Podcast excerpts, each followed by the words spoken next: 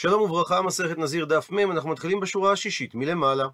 אמר רב חיסדא, שלוש הלכות שכולם הם הלכה למשה מסיני, כך שלפי הגדרה לא מצינו בהם טעם. הלכה ראשונה, ללקוט באחת, שאם יתרו בנזיר על תגלחת והוא גילח שערה אחת, הוא לוקה. הלכה שנייה, לעכב בשתיים. מסביר התוספות, כאשר כלים ימי נזירותו, מצווה עליו לגלח את ראשו, ואם הוא גילח את כל ראשו ושייר שתי שערות, הרי זה מעכב את התגלחת והיא לא עלתה לו. הלכה שלישית, לסתור אינו סותר אלא ברוב ראשו, שאם הוא גילח בתוך ימי נזירותו את רוב ראשו, אז הוא סותר את אותם הימים, והוא צריך להוסיף על ימי נזירותו כמות ימים שתשלים לשלושים ימי נזירות. וכל ההלכות האלה הוא בתער, שהוא לוקה על שערה אחת שהוא גילח בתער, ושתגלחת המצווה בכלות ימי נזירותו היא בתער, וסתירת ימי הנזירות כאשר הוא גילח את רוב ראשו, שזה בוצע בתער. שואלת הגמרא, בתער אין במידי אחרינא לא? האם הנזיר לוקה רק על גילוח בתער, אבל הוא לא לוקה אם הוא גילח על ידי דבר אחר? והקטני. והרי כתוב בברייתא, מניין לרבות את כל המעבירים. והמקור לכך בפסוק לא יעבור. הרי שהנזיר חייב גם אם הוא גילח בדבר אחר ולא רק בתער. מתרצת הגמרא, אלא אימה. אמור בדברי רב חיסדא, לא ובתר, אלא כאין תר. שכל המעבירים את השיער סמוך לעיקרו של השיער כאין תר, זה נחשב גילוח האסור על הנזיר. ומביאה הגמרא סייעתא לדברי רב חיסדא, תניא נמי אחי, שנינו כך גם בברייתא, נזיר שתלש, או מירט, או ספסף, שהכוונה לקטע ביד את השערות, השיעור שהוא יהיה חייב עליו זה כלשהו. כפי שאמר רב חיסדא בדין הראשון, ללקוט באחת. וממשיכה הברייתא, אינו סותר אלא ברוב ראשו ובתר. רבי שמעון בן יהודה חולק ואומר משום רבי שמעון, שכשם ששתי שערות הן מעכבות בו בתגלחת הטהרה, כך באותו האופן שתי שערות סותרות בו בתגלחת האיסור. זאת אומרת שרבי שמעון חולק על תנא קמא, שנזיר סותר את ימי נזירותו גם כאשר הוא גילח שתי שערות ולא את רוב ראשו. אבל בין לתנא קמא בין לרבי שמעון, נזיר שגילח את כל ראשו כאשר הסתיימו ימי נזירותו ושיער שתי שערות, לא עלתה לו תגלחת, וזה סייעתא לדברי רב חיסדא. ועוד בענייני תגלחת, תנן התם, שנינו שם משנה במסכת נגעים שאומרת, שלושה מגלחין ותגלחתן היא מצווה, נזיר ומצורע ולוויים. על הנזיר נאמר, וגילח הנזיר פתח אוהל מועד את ראש נזרו, ולקח את שיער ראש נזרו ונתן על האש אשר תחת זבח השלמים. על המצורע נאמר, שבתהליך הטהרה שלו הוא צריך לגלח את ראשו ביום הראשון וביום השביעי. וכיבס המטהרת בגדיו וגילח את כל שערו ורחץ במים וטהר ואחר יבוא למחנה וישב מחוץ לאוהלו שבעת ימים. והיה ביום השביעי יגלח את כל שערו, את ראשו ואת זקנו ואת גבות עיניו ואת כל שערו יגלח וכיבס את בגדיו ורחץ בשרו במים וטהר. והלוויים כאשר במדבר הקדישו אותם לעבודת השם נאמר וכה תעשה להם לטהרם הזה עליהם מי חטאת והעבירו טהר על כל בשרם וכיבסו בגדיהם ויטהרו. וכולן אומרת המשנה שגילחו שלא בתער או ששיירו שתי שערות לא עשו ולא אכלו, כך שלא עלתה להם מצוות הגילוח. אמר מר, ציטוט מהמשנה, שלושה מגלחים ותגלחתן מצווה. עד לכאן הציטוט, ושואלת הגמרא, פשיטא. הרי כפי שראינו זה פסוקים מפורשים, אז מה באתנא לחדש? מסבירה הגמרא, מה עוד תימא? מה היה עולה על דעתך לומר? אולי התורה התכוונה משום עבורי שיער, שהמצווה על הגילוח מטרתה להעביר את כל השיער. ואפילו אם זה נעשה על ידי שהאדם סח נש, סח את מקום השיער עם משחה שהורידה אותו. ועל ידי כך היינו חושבים שהוא קיים את מצוות התורה. כמה שמלן, באה תנא להשמיע לנו, דלא מקיימים את מצוות הגילוח, אלא על ידי תר. וממשיכה הגמרא קטני, כתוב במשנה, וכולן שגילחו שלא בתר, לא עשו ולא כלום. ושואלת הגמרא, בישלמה נוח לי להבין גבי נזיר, כתיב במפורש, תר לא יעבור על ראשו. וגבי לוויים גם כתיב, והעבירו תר על כל בשרם. אלא מצורע שהוא חייב לגלח בתער מנהלן. הרי לא נזכר אצלו מפורש המילה תער, וכי תימה, ואולי תאמר, שדין המצורע תיתם מלוויים, נלמד אותו מהלוויים באופן הבא. מה לוויים שכן טעונים תגלחת, ואין תגלחתן אלא בתער? אף אני אביא, דהיינו, אלמוד משם את הדין של המצורע, שהוא גם טעון תגלחת, ולכן נלמד ואין תגלחתו אלא בתער. דוחה הגמרא שלא ניתן ללמוד כך, מפני שאיכא למפרח. יש להקשות על הלימוד הזה, שהרי מה ללוויים שכן הם טעונים תנופה בגופם, שאהרון הכהן הניף את כל הלוויים תנופה לפני השם בתהליך ההקדשה שלהם, תאמר במצורע, דלא צריך תנופה. מה שאומר שדין הלוויים חמור מדין המצורע, ולכן לא ניתן ללמוד מצורע מדין הלוויים. אלא מציעה הגמרא, אולי נלמד את דין המצורע תיתי מנזיר. באופן דומה לצורה שרצינו ללמוד מהלוויים. מה נזיר טעון תגלחת ואין תגלחתו אלא בתער? נלמד מכך את דין המצורע, שגם הוא טעון תגלחת, שאין תגלחתו אלא בתער. דוחה הגמרא שלא ניתן ללמוד את דין המצורע מנזיר, שהרי מה לנזיר שכן קורבנו טעון לחם, שבנוסף לקורבנות שלו, הוא גם מביא חלות מצות ורקקי מצות. תאמר במצורע, דלא מביא לחם, ולכן נזיר יותר חמור ממצורע. אלא מסכמת הגמרא, כיוון שמחדא לא עטיה, לא ניתן ללמוד את דין המצורע ממקור אחד בלבד, לא מהלוויים ולא מנזיר, לכן תיתי מתרבה. נלמד את הדין מהמכנה המשותף של שתיהם באופן הבא, מהי תיתי. מאיזה מקור נלמד? אם תיתי מלוויים, אם נלמד מלוויים את הדין הזה, שהרי הם חייבים בתגלחת והתגלחת היא דווקא בתער, הרי ניתן לדחות מה ללוויים שכן טעונים תנופה בגופן, מה שאין כן מצורע, אבל הרי נזיר יוכיח שהוא לא טעון תנופה, וחיוב התגלחת שלו הוא דווקא בתא. אבל מצד שני, מה לנזיר? שכן קורבנו טעון לחם, ולכן הוא יותר חמור ממצורע. אבל מצד שני, לוויים יוכיחו שקורבנם לא טעון לחם, ובכל זאת, התגלחת שלהם זה דווקא בתא. וחזר הדין, בסוג של לולאה אינסופית, לא ראי זה כראי זה, ולא ראי זה כראי זה. בכל אחד מהמקורות יש צד חמור שאין במקור השני, אבל הצד השווה שבהם, דהיינו המכנה המשותף, שהן טעונים תגלחת ותגלחתן בתא. ומכאן נלמד, אף אני אביא את המצורע, שהוא טעון תגלחת ותגלחתו היא דווקא בתא. אמר לי מקשה רבא מברניש לרב אשי, ולפרוך הרי ניתן להקשות, מה להצד השווה שבהם, שהמכנה המשותף הנוסף שקיים בין נזיר ללוויים, הפכנו דף שכן אין קורבנו בדלות. שהקורבן שהלוויים הביאו והקורבן שהנזיר מביא הוא קורבן קבוע, שלא תלוי במצבו הכלכלי של המביא. תאמר במצורע לעומת זאת שקורבנו בדלות, שהוא תלוי במצבו הכלכלי, שאם הוא עני הוא מביא ציפורים, ואם הוא עשיר הוא מביא כבש לעולה וכבשה לחטאת. כך שניתן לומר שכמו שהתורה הקלה על מצורע עני, והתחשבה בו ולכן הוא מביא ציפורים, אז אולי גם לא נחמיר עליו שהתגלחת תתבצע דווקא בתר. זאת אומרת שבשלב הזה מסקנת הגמרא שלא ניתן ללמוד שמצורע חייב לגלח דווקא בתר, מהתגלחת של הלווים והנזיר, כי יש ביניהם מכנה משותף שלא מתאים למצורע. אמר לי, שואל רבא במשרשיה לרבא את השאלה הבאה, היי תנא, מעיקרא אמר, כאשר הוא רצה ללמוד את דין תגלחת הנזיר, שללומדו ממצורע אי אפשר, מפני שאין דנים קל מחמור להחמיר עליו. כי דין תגלחת המצורע חמורה מדין תגלחת הנזיר. שהרי מצורע מגלח את כל שערו, לעומת הנזיר שמגלח רק את ראשו. זאת אומרת שהנחת היסוד של התנא הייתה שמצורע מגלח בתא.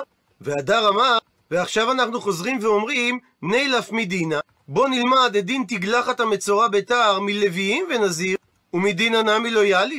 ולפי מה שאמרנו, לא הצלחנו למצוא את דין תגלחת המצורע בתער מהלוויים והנזיר. אז יוצא שקיים כאן איזה פער לא ברור בין הנחת היסוד של התנא בברייתא לבין זה שאנחנו לא מצליחים למצוא מקור לאותה הנחת יסוד. אמר לי, עונה לו רבא, ההוא אליבא דרבנן, האליבא דרבי אליעזר. התנא של הברייתא סובר כחכמים, לעומת מהלך הגמרא, שלא הצליח למצוא את המקור לדין תגלחת המצורע בתער, שהוא מתבסס על דעתו של רבי אליעזר. דתנן, והדעותיהם נמצאות במשנה במסכת מכות, לגבי איסור השחטת פאת הזקן, שאומרת המשנה, ואינו חייב עד שילקטנו בתער. רבי אליעזר חולק ואומר, שאפילו אם לקטו במלקט וברהיטני הוא יהיה חייב. מלקט זה מה שנקרא פינצטה. לגבי רהיטני יש מספר פירושים. הרמב"ם בפירוש המשניות אמר שזה כלי ברזל שהוא משרש את השיער ותולש אותו מעיקרו. זאת אומרת, סוג של צבת. רש"י לעומת זאת, הסביר שמדובר בסוג של מקצוע. כאשר יש מקצוע של מצחצחי חרבות שמחליקים בו את תיק הסייף, ויש מקצוע של עושה תריסין, שמחליקים בו את המגן של הלוחם. הוא מבאר את הגמרא, מה הייתה מאיו דרבנן? מה המקור לדעת חכמים שהם תנא קמא במשנה, שאמרו שהחיוב על השחטת פאת הזקן זה דווקא בתער ולא בדברים אחרים? דתניא שכך שנינו בברייתא. על הפסוק נקרא בפנים, והיה ביום השביעי יגלח את כל שערו, את ראשו ואת זקנו ואת גבו תונה ואת כל שערו יגלח, וכיבס את בגדיו ורחץ את בשרו במים וטהר. ושואלת הברייתא, המילה זקנו, מה תלמוד לומר? מה היא באה ללמד? שהרי היא בכלל שערו.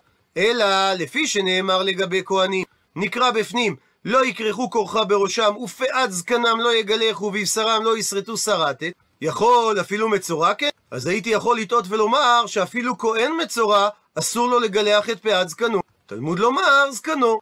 באה התורה והדגישה שכהן מצורע מגלח את זקנו. ומזה שהתורה הייתה צריכה להתיר לכהן המצורע לגלח את זקנו, בהכרח שהתגלחת של המצורע היא דווקא בתר.